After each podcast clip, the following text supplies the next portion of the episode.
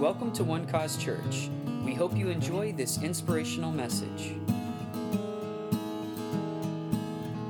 Well, once again, I'm honored to be here. I love coming out here. It's just fun, and it feels like family. I go to churches where it just feels like church, and those suck. I like to go to churches where it feels like family, and where everybody, you fight like family, and you love each other like family. You know what I'm talking about? And not only that, I feel like I'm a family, not because of just this church, but I know how many of you have gone to YFN? How many have ever been to YFN? Wow. So, I mean, I'm amongst good people, obviously, and it doesn't get much better than meeting people like Pastor Nathan. Come on, do you love your leader, Pastor Nathan, who's doing such a great job up here? So proud of you, incredibly proud of you. And who doesn't love Pastors Eric and Heather? Come on, do you love them?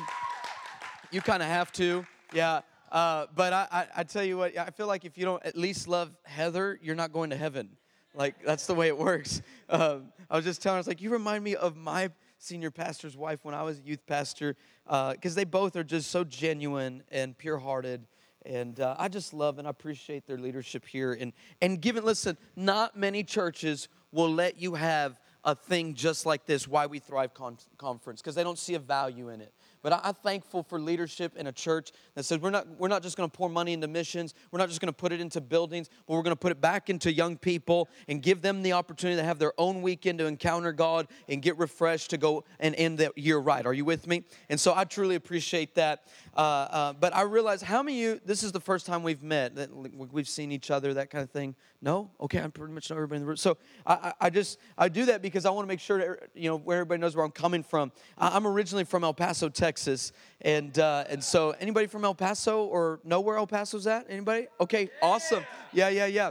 And so I love my city. I really do. I die for my city, but it is one big ghetto with two or three neighborhoods that are okay. They're mediocre, okay. And so, but I love it.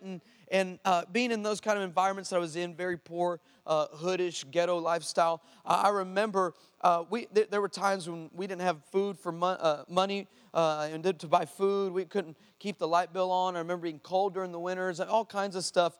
But I loved to play basketball, and I went to this church, and eventually I found myself at summer camp, which was Youth for the Nations. This was back in 1999. And I remember on the Monday night of camp, I gave my life to the Lord. He called me in the ministry, and I was filled with the Holy Spirit. Come on, that's a big night.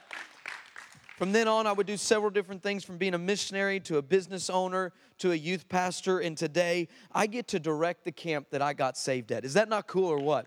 And I feel like that's just a kiss on the cheek from the Lord that he would give us something like that, my wife and I. I wish she was here, and she would be here tonight. But even yesterday, my birthday is on Tuesday, and so we celebrated last night.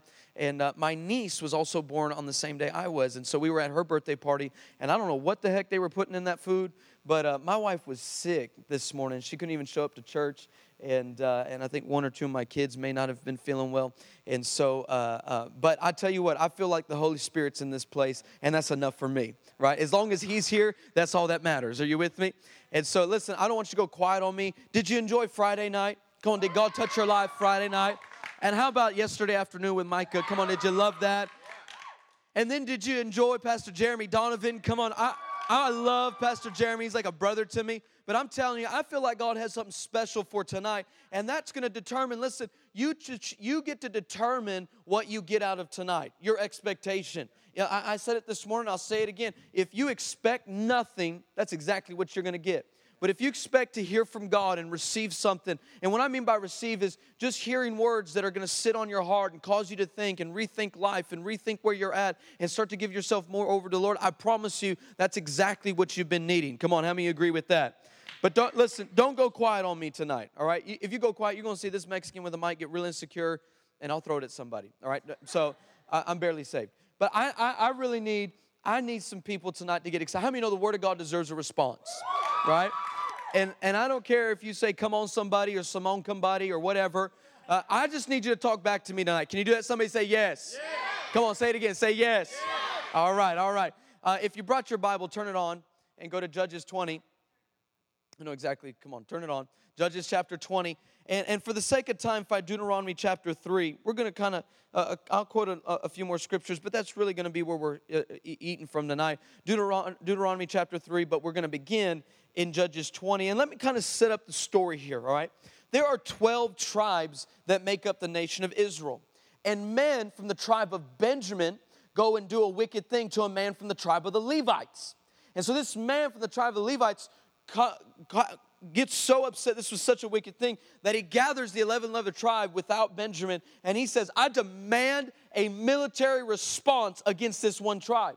So the 11 other tribes, they gather 400,000 men. Well, this one tribe, the tribe of Benjamin, gathers 26,000 men. All right, now let me put this into perspective, okay? A lot versus a little. All right, so you know that this shouldn't even be a battle. This would be like playing Call of Duty and you're going up against the best clan. You know what I'm talking about? Like that. Come on, I don't know how many clans we have in here, but and there's somebody in here. But you understand what I'm telling you? This should be an easy battle. This shouldn't even be 15 minutes worth of fighting because they have numbers on their side. And so they go into this battle. Now watch this. Judges 20 in verse 18.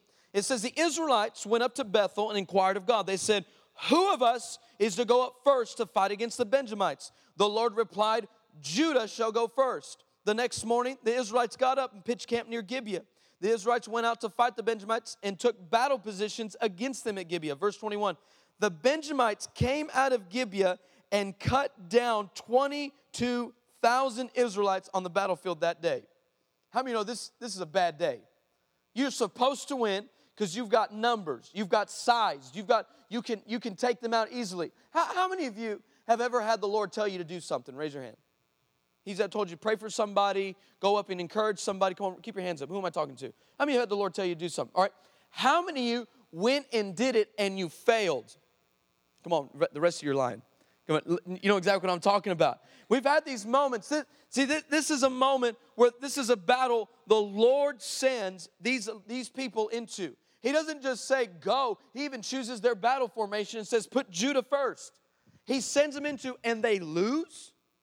Have you ever had a promise that was so real to you that you lost? Have you ever had a moment that you knew God was going to move and it didn't happen? That's a good place for discouragement to set in. Are you with me?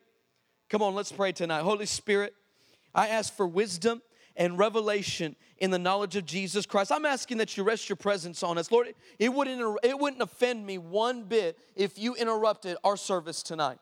It wouldn't offend me one bit if one person left this place thinking about how much you have done for them, that they don't remember the worship songs, and they don't remember the lights, and they don't remember the games, and they don't remember the speaker. It wouldn't offend me one bit because tonight we have gathered because we are coming to thrive together because of what you have done and what you are actively doing and what you are going to do, Father. And I thank you that this generation is ready to be armed and dangerous, to be sent out, to be dangerous for good. And I break limits and restrictions that hold them back. I break religious devils that come and try to tell them, don't be too loud, don't come off too strong, don't try and be that forceful. Father, I thank you that you are raising up a loud generation, a voiceful generation, one that's going to walk in power. They're going to be sent out to Africa, and they're going to be handing out rice in one hand and healing AIDS in the other, God. I thank you that they're not going to settle for just therapy and prescriptions and hospitals, but the supernatural raw power of God Almighty will be running through their life on their campuses, in their families, in the malls, at their jobs. God, I thank you that you are raising up a generation that doesn't have a wishbone, but it's got a backbone, and they've got some teeth to their bite. God, I thank you that they're not going to be passive anymore.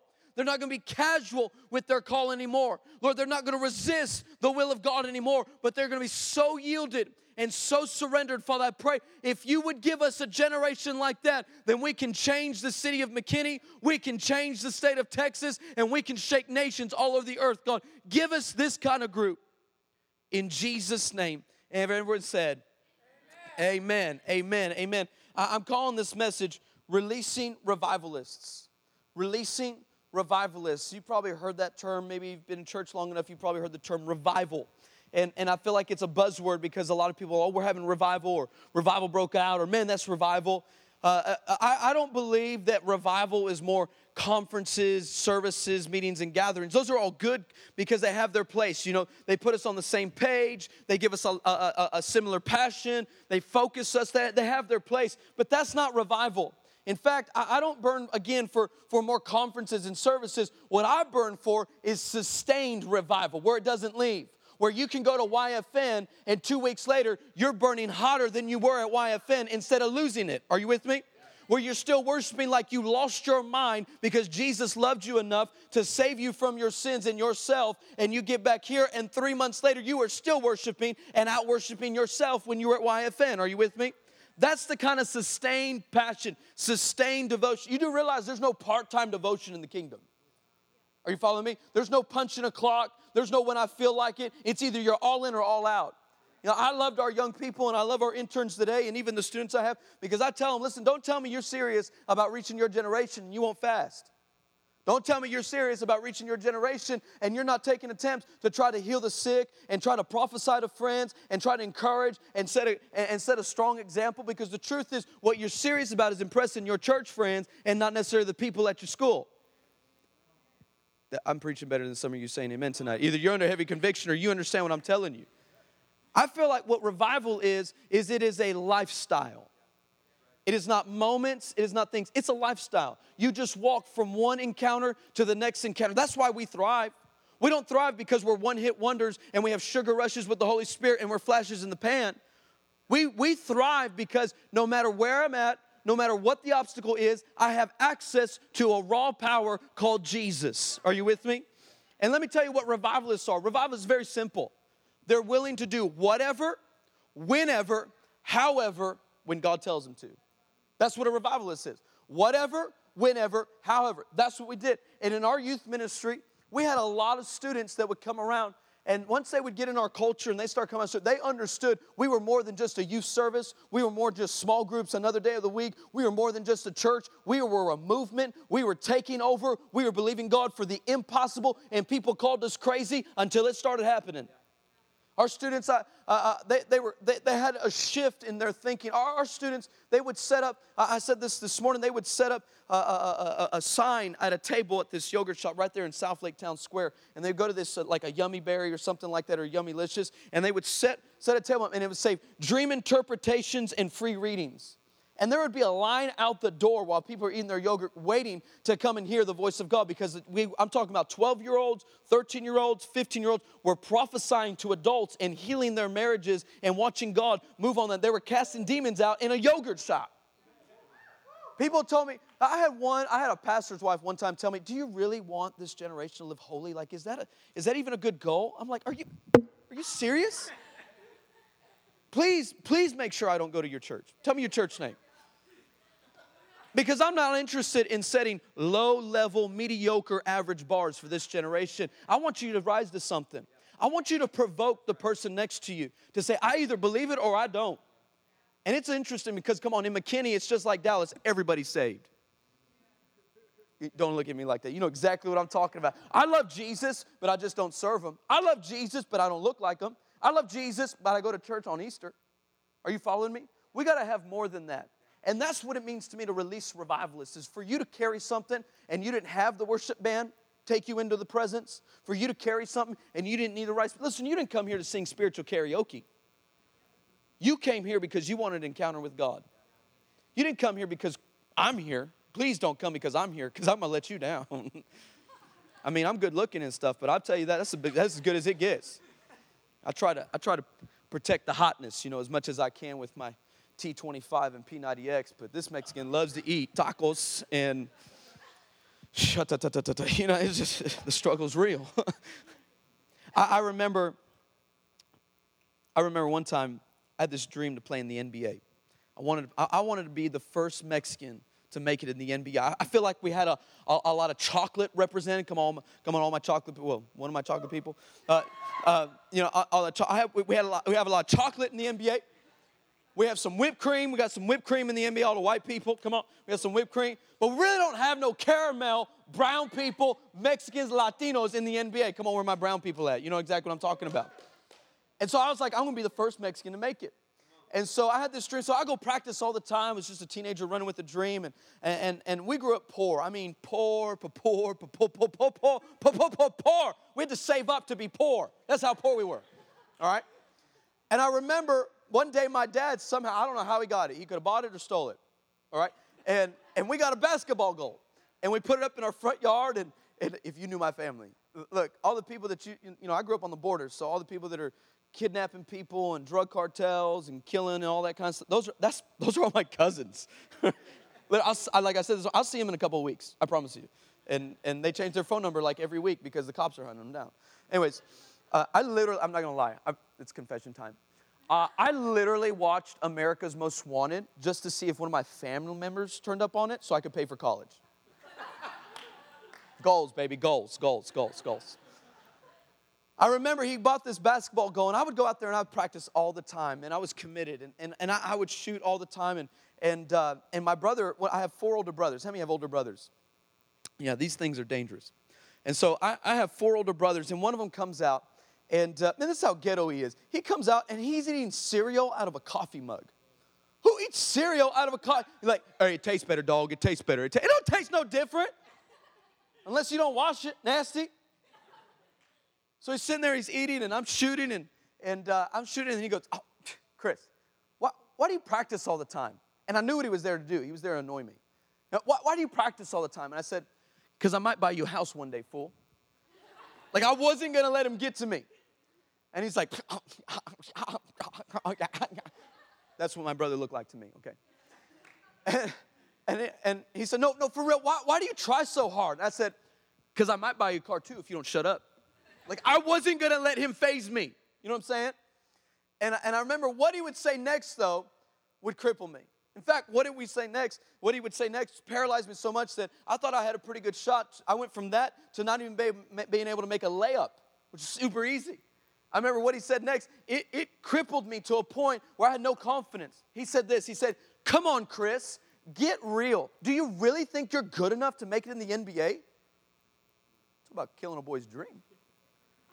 I remember one time my son and I was walking right there on campus right at Christ for the Nations. I was walking him to his preschool. And he must have been about 3, 4 at the time. And so I remember holding his hand. He's probably around here. Now he's like right here. And I'm holding his hand. And one day he just stops me dead cold, just pulls on my arm. He says, Dad. And I'm like, what? And he looks at me and he says, Dad. He looks at me with that angel face and brown eyes. He looks at me and says, Dad, when I grow up, I want to be just like you. I know, right? I told him, I said, I want to be like me too, sir. I think that's a good idea. I'm a great role model. He looked at me, pulled on my arm. But what he would say next, I wasn't ready for. Okay? He said, Dad, looks at me with those chocolate brown eyes, says, Dad, when I grow up, I want to be just like you or a dinosaur. I'm thinking, you probably got that from me too. You know, what kind of father would I be if my son looked at me and said, Dad, when I grow up, I want to own my own business. Or, Dad, when I grow up, I want to be a teacher. Or, Dad, when I grow up, I want to be a pastor. What kind of father would I be if I looked at Elisha and I said, come on, Elisha, get real. Do you really think you're good enough to do that? You know what I think your generation is in danger of? Is you're buying too much into this thing called reality.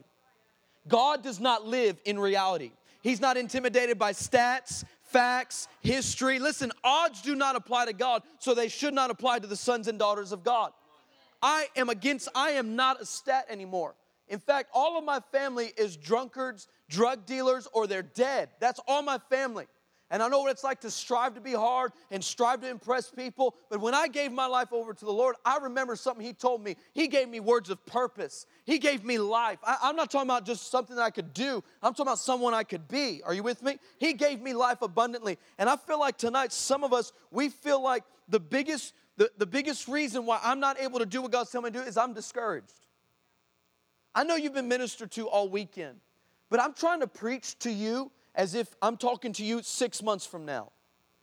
I want you to remember this message 2 years from now.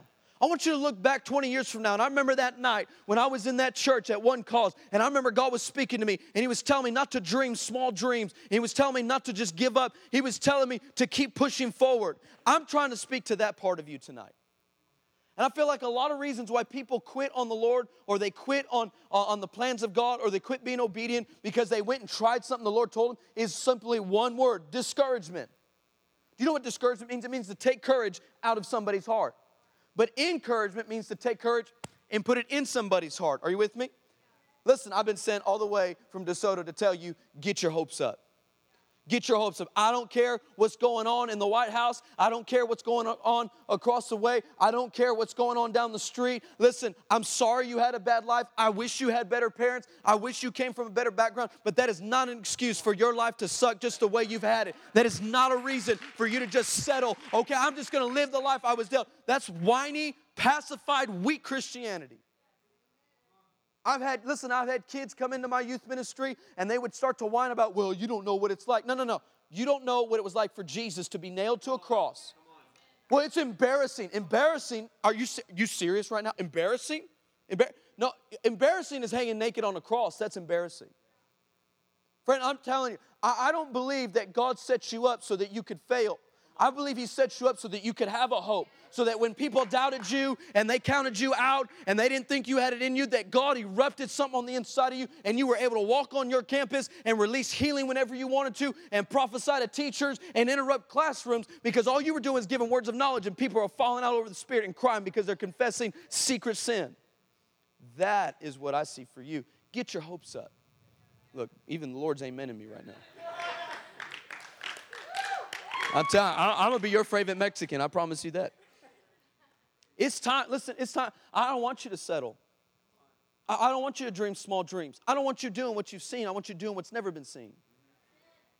It's time to start unchaining yourself from your weak, pacified, casual moments.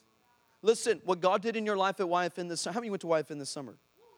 A lot of you. What God did in your life in YFN this summer, that was great, but that was for then. What's he doing now? And then what's he want to do next year? What do you need to set yourself up for the next year or two? If I could get a young generation to start thinking about what their 20s will look like if they start giving their teenage years to the Lord, I promise you, you would get more excited about life than you are right now. I could not believe what God has asked Eric and I to do since we were in our 20s. And now I'm turning 33, just like Jesus, on Tuesday. Of course, it ended on 33 for Jesus too, so I rebuke that in your name. I feel like when I look back on my 20s, I told Erica the other day, I said, I felt like I've lived a full life. I could die and say I lived a full life. And I don't deserve the wife you've given me. And I don't deserve the children you've given me. And I don't deserve the job you've given me. I don't deserve any of the students I have. I don't deserve all the help. I don't deserve any of the opportunities. I don't deserve it. But you're that good. Listen, I've been sent all the way from DeSoto tonight. Get your hopes up. Get your hopes up. I like this relationship you see in Deuteronomy chapter 3. If we're going to release revivalists, number one, get your hopes up. I like this relationship between Joshua and Moses. Because Moses cannot take them into the promised land, which God promised them hundreds of years before through Abraham. He can't take them in because he sinned, and now God says, hey, I can't have you lead them. But Joshua, raise up Joshua. So he begins to raise up Joshua. You know how he begins to train Joshua? Well, you'll find out in Deuteronomy 3. Look at this, verse 28. God says, come, commission Joshua, and encourage and strengthen. And everybody say, encourage and strengthen. Encourage and strengthen. Say it again. He says, encourage and strengthen him, for he will lead this people across, and he'll cause them the inherit land they will see. So Moses begins to do this. He does it in private. Listen, what God is doing in your life is always happening in the private places. That's where it begins. It doesn't happen up here. Pastor Nate's not going to notice. Pastor Heather, Pastor Eric, they're not going to come and just pat you on the back. It's got to happen on your own choice, on your own. Why? Because when you get into a tough spot, what you'll do is you'll run to them and not to the Lord because you conditioned yourself that way. You have to understand what God's doing is in private places. So Moses starts to do this. Well, you find what happens. Moses gathers the entire nation of Israel together because now Joshua's ready. He puts them in front of the nation of Israel. And this is what he says in Deuteronomy 31:28. He says, be strong and courageous. He's saying this to Joshua. Everybody say, be strong and courageous. Be strong and courageous. Do not be afraid or terrified because of them, your enemies, for the Lord God goes with you. He will never leave you nor forsake you. Be strong and courageous. And don't be terrified of your enemies. Don't be terrified of your insecurities. Don't be terrified of what you don't have and what you've never done, because the Lord God is with you, and he will never leave you or forsake you. I remember learning the power of courage, because this is exactly how God decides to train Joshua. You know how he trained Joshua? You know how he raised up a leader? Was he overdosed him on courage. He just constantly fed them massive amounts of courage to where that just began to overflow, and it spilled over into the entire nation, and the entire nation was looking to Joshua, hey, we're following you. Don't be surprised when God starts giving you that level of influence, because all you do is you just drip with courage. People just want to be around you because they feel an encouragement come. And it's not you, it's just the Jesus on the inside of you. I remember I learned the power of courage. My mom called me one day. She called me on the phone. I answered the phone and I said, hello, and she said, Mijo! And I have something to tell you. Now, this is how Mexican moms answer the phone. Like, they don't say, hi, how are you doing? If you answer the phone, hello, Mijo, Mica! Right, am I right? Right? I remember my friends, when their moms would call, I looked at my chocolate friends, and when they answered the phone, hello, what you doing right now? What you doing right now? Like they were doing something illegal. I remember when all my whipped cream friends got a phone call from their mama, it was like, hello? Hi, honey, how are you? Are you okay? Do you want something to eat? Like we all wish we had that mom, you know what I mean? But at least Hispanics, it was like, Mijo, Mica. I have something to tell you. I said, okay, go ahead and tell me. She says, I'm going to run in the San Diego Marathon. And I said, no, you're not. She said, yes, I am. I said, no, you're not. She said, yes, I am. I said, you're going to die. Now, I'm a good son.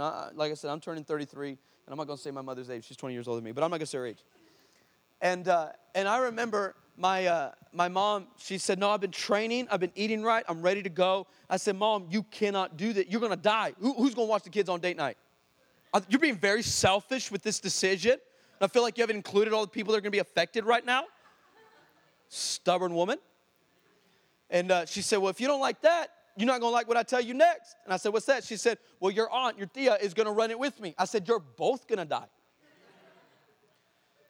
Sure enough, it just happened that on the same day, the same weekend of the race, I happened to be in San Diego too. I'm speaking at something, and she's dropped me off at the airport. And man, I am praying for my mom. I am praying every prayer I know to pray at this point in my life. The prayer of Moses, prayer of Jabez. I even went back to my Catholic roots and just, the little, whatever. I did everything I could. You're going to be prayed for.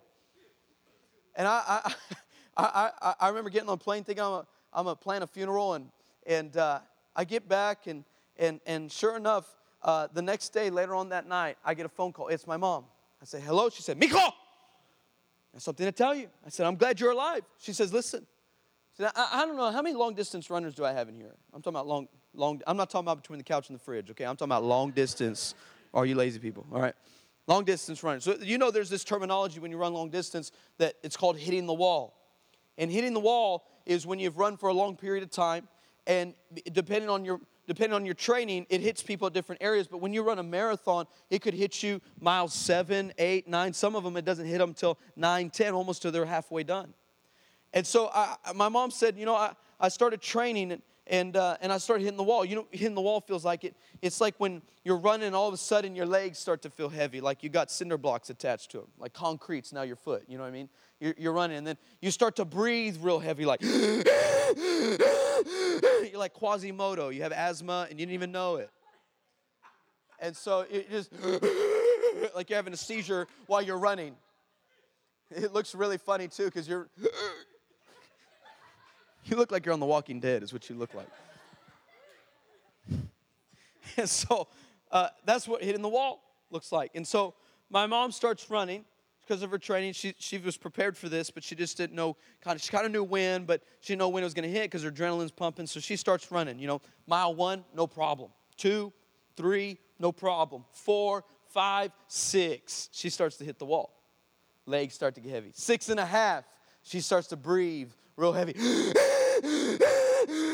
She starts to do all that.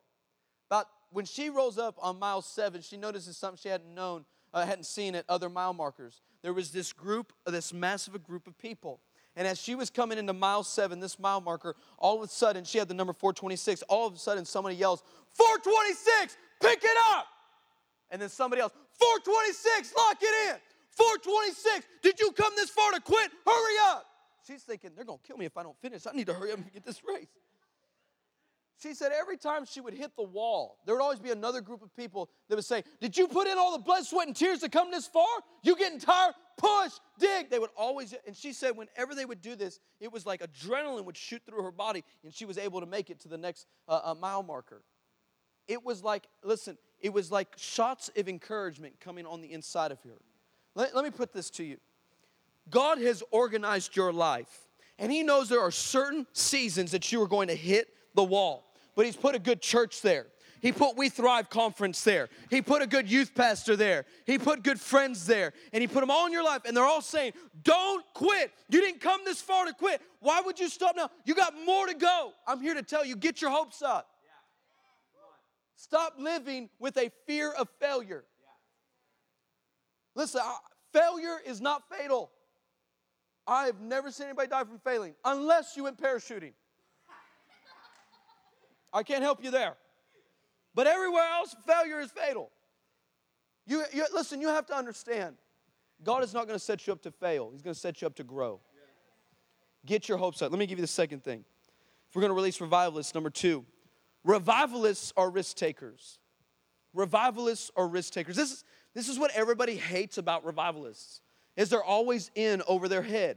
They're always dreaming new dreams. What would it be like? It would be awesome if. They're always sharing their dreams, always thinking above the budgets, always thinking above the resources, always thinking of you know what we should do? We should go rent out Texas Stadium, do We Thrive Conference at Dallas Cowboys Stadium next year. I mean, they're always dreaming that big. And people find that obnoxious. The truth is that's exactly how your generation's built. You think outside the box automatically. You're creative without even having to try. Revivalists are risk takers. I remember when I had one of the girls in my youth ministry, she called me one morning. She had just gotten saved. Her name was Jasmine.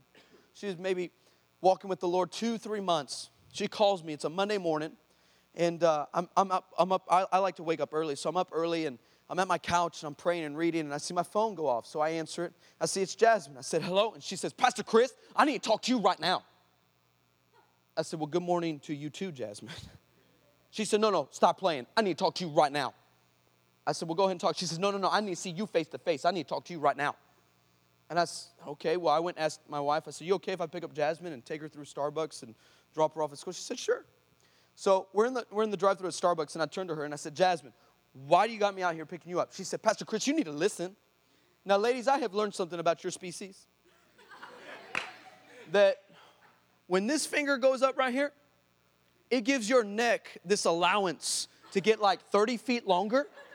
And you like circumference the sun, like the earth, and you just, Pastor Chris, you do this right. It's like your chin is a boomerang, and you just flip that thing out there, and let me just tell you this right here. You know, that's exactly. So she did the whole thing. She, Pastor Chris, you better listen. Like I thought her head touched both sides of my car. That's what it felt like. She said, Pastor Chris, you need to listen. I said, go ahead. She said, I got an assignment on Friday. She said, in my speech class, I'm supposed to give a 2-minute speech on something significant that happened in my life. And I said, okay. And she said, well, I was praying on Saturday, and Holy Spirit spoke to me. He said, I want you to share your testimony in your speech class because that's something significant that happened in your life. Now, listen, let me explain your youth pastors or your youth leaders for just a second. We're a unique breed. We get excited off the dumbest things. So when she told me she's going to take a Stand for Jesus in her public high school, I flipped out. I said, you better do that. You have to do it. You will not be a sissy and not do that. You better do that. You know, that kind of stuff. And she was like this. She, well, yeah, I'm going to do it.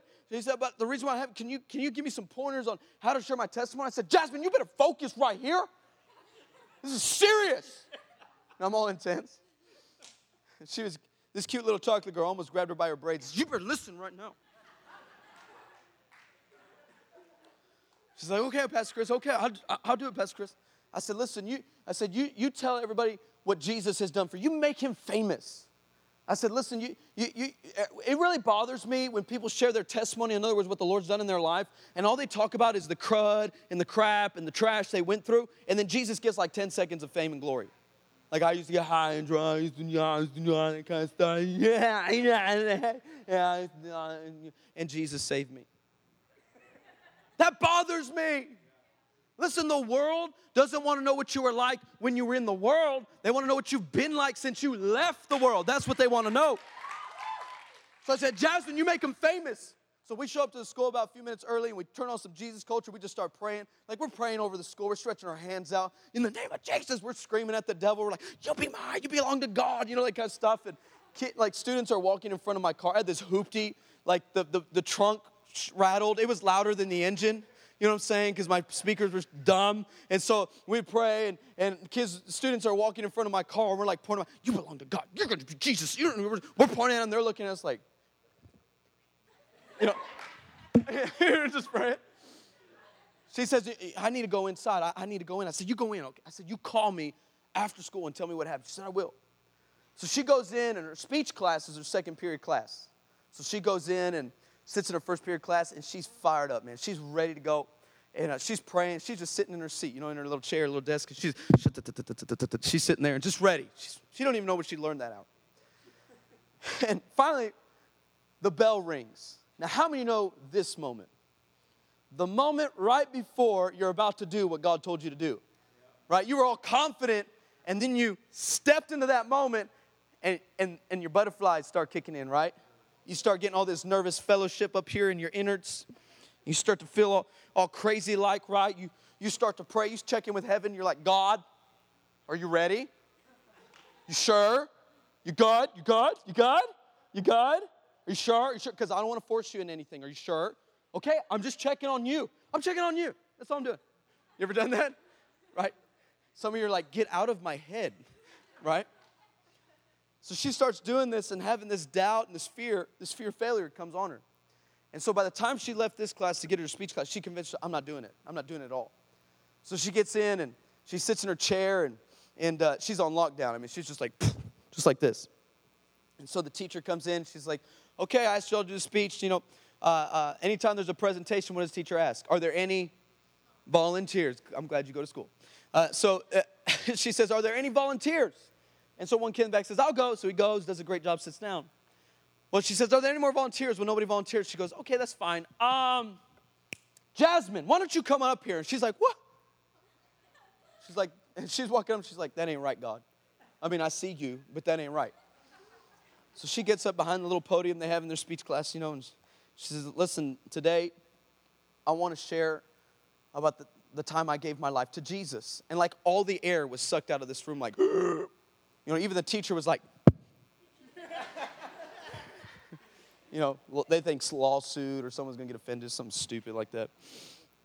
And she says, I want to tell you about the time I met Jesus. She says, you know, some of you know me from a few months ago. You know, I used to get in a lot of trouble and I used to get high and party a lot. And she even pointed a kid in class. She said, remember, we used to get high all the time. And this kid's like, I don't remember. I was high, you know.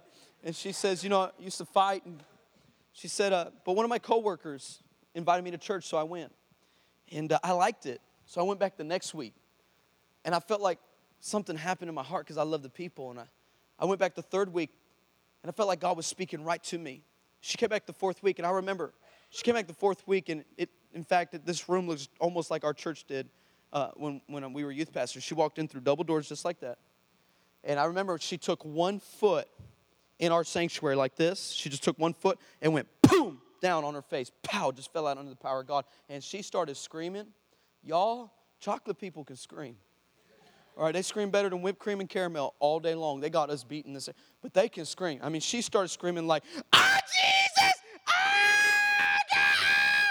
She started screaming like that. The whole service. Now, this was a little church, all right. So we have no room that we can put her in or a closet we can shove her in until she shuts up. We couldn't do any of that. We just had this one room. So she's on the floor. Ah, God! She's screaming just like that. We had to lead worship over that. We had to preach over that. We do announcements and a game over that. You try doing that and being anointed. All right, that's hard. And I remember people trying to leave church, and they're having to step over Jasmine to get outside of the church.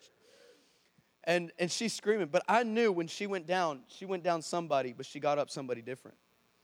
And she was totally changed, and she starts sharing this. Now, anytime we have told our students, anytime you share your testimony, you don't just share it. You look for a way to demonstrate God's goodness.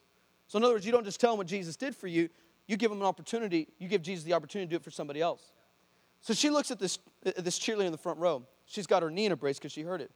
And she says, hey, listen, I feel like God wants to heal your knee. I know you hurt it. And I feel like if you'll take that brace off, he's healing it right now. So she's like, okay. So she takes off her knee brace and she starts walking around, right? She's like, oh my gosh. Oh my gosh. Oh my God. Oh, Becky, Samantha, oh my gosh, look at this. And she starts freaking out. I mean, people in the class are like, what? People are like, oh my God. Oh my God. And people are freaking out. Then she turns to a guy in the back who's got his arm in a sling, who's a football player. She said, listen, I believe God's healing your arm. If you'll take your arm out of that sling, I believe God will heal it. So he's like, okay.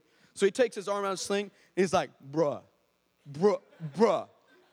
this right here, look at this right here. People are starting to cry. People are getting touched. People are freaking out like, what in, is this school or church? Like, what's going on? Then Jasmine turns to the teacher. Yeah. Go big or go home, right? She turns to the teacher, and she says, Miss So-and-so, you've doubted God's real since you were a little girl, but these two miracles are signs to you that he is, and he wants you to have the fullness of his glory. And she throws her arm like this.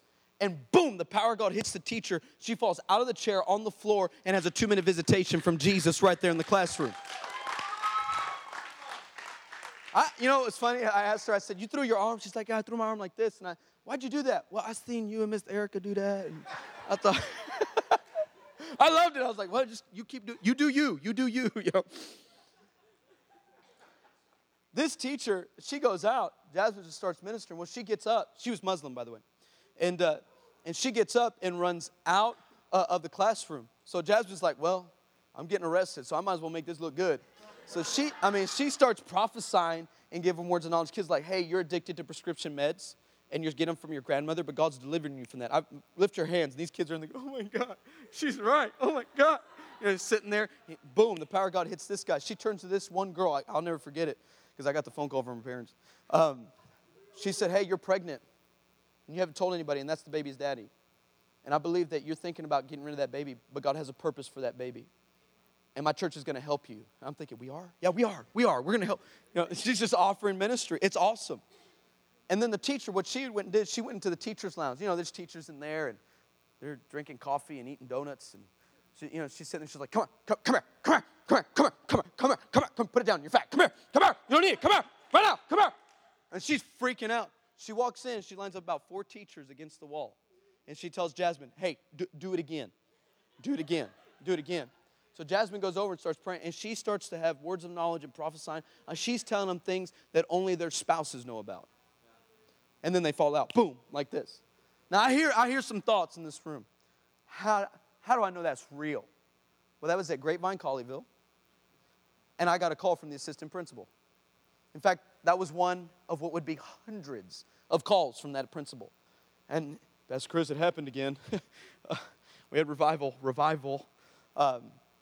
He called me. He said, this is the first time, he said, Pastor Estrada? I said, yes. He said, this is Principal so-and-so from Grapevine Colleyville. We've had some peculiar events today. Could you tell us what a glory bomb is? You know, because the only way Jasmine would describe it, they're like, what happened, Jasmine? She's like, a glory bomb went off. God was exploding all over the place. And all they heard was bomb, and they thought I was some terrorist mastermind. Now, why would that happen? Because revivalists are risk takers. And someone doesn't know their limits, and they don't live in the odds, and they don't care about the stats, and they don't care about the history, and they could care less what people might say about them, and how they might doubt them, and how they might just say, you'll always be that. You will always be that little boy. You will always be that little girl. Don't you dare live under that. Don't you live under somebody else's thumb, somebody else's failures, somebody else's past. Listen, your parents may not be happily married, but that doesn't have to be your marriage in 10 years. Your parents may be drug addicts now, but that doesn't have to be your life in 10 years. You may feel like a failure because that's all you've been told by people that love you, but I'm here to tell you, get your hopes up. You are a risk taker. You walk the very purposes of God out on your life. You are dangerous to the enemy. You are a strategy of heaven. The enemy has no strategy against. You are dangerous for good.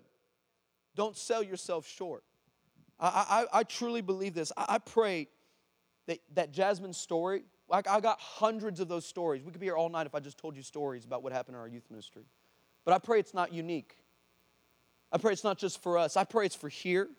I pray it's for Plano. I pray it's for Allen. I pray it's for Frisco. I pray it's for all over this, that it's for everyone in this room. It's not for perfect people. Listen, God doesn't need the perfect conditions to move. What he needs is somebody who says, yes, I'll surrender my life.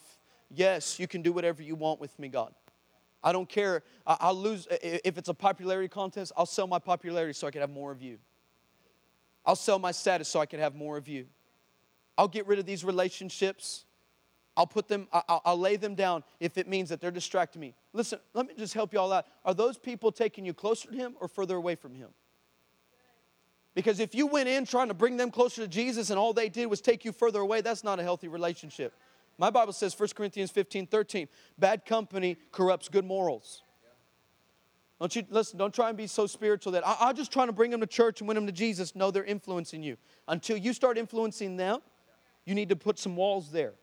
Don't kill the relationship, but put some walls there. That was for somebody tonight. You're not God's backup plan. We need you now. Listen, as someone who prays for your generation, I've wept thousands of tears. I have spent hours praying for you.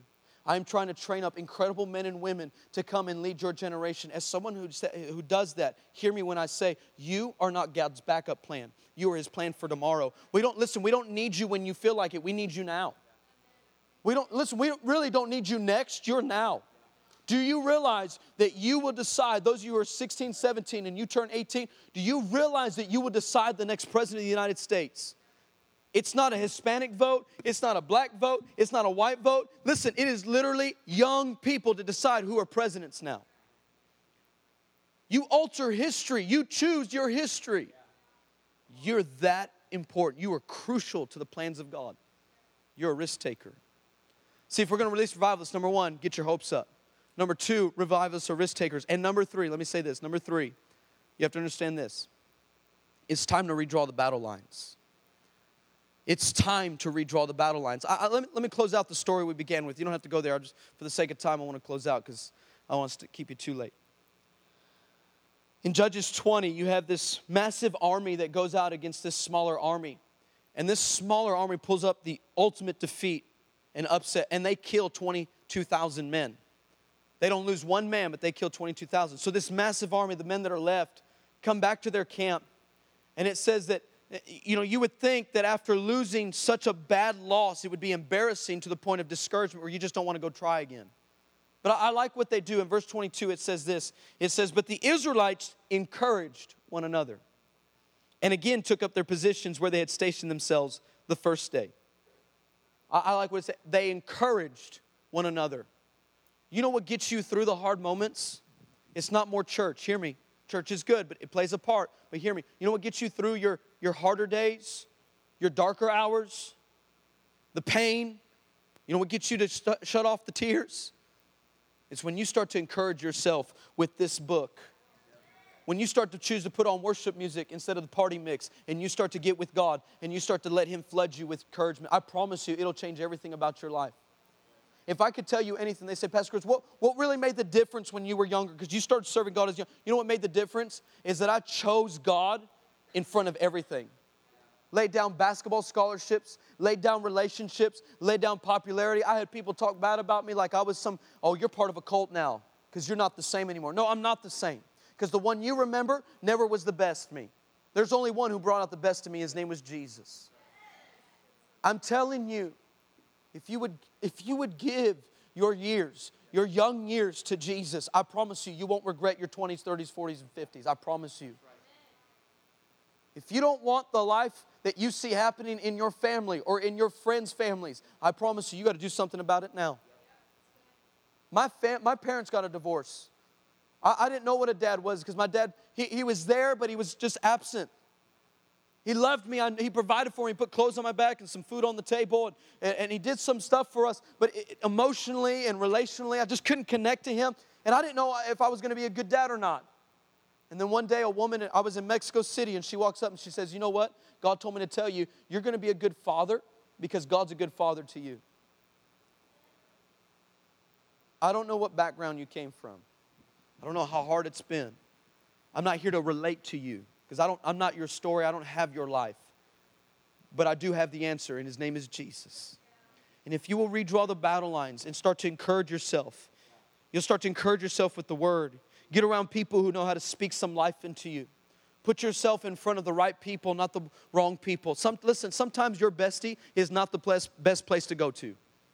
Sometimes your Bible is the best place to go to. All the time. It's just gooder. This thing just gets gooderer and gooderer and gooderer. It's time to redraw the battle lines. I think your generation, you're so prepared. You want change. But the truth is you don't want to pay any costs to get it. You want somebody else to go and do the work for you. You know how you'll stand out? I'll teach you how to be successful. You want to know how to be rich? You want to know how to be promoted? You want to know how to be influential? You want to know how to do all that? Just be willing to do the things that the rest of your generation is not. You'll look completely different than all of them. Just be willing to put in the hard work and the labor, to stay up the extra hour to pray or wake up an hour earlier to pray and seek God. I promise you, you'll stand out from the rest of the crowd. Just redraw the battle lines.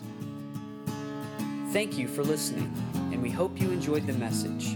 For more information about One Cause Church, please visit us online at onecausechurch.com.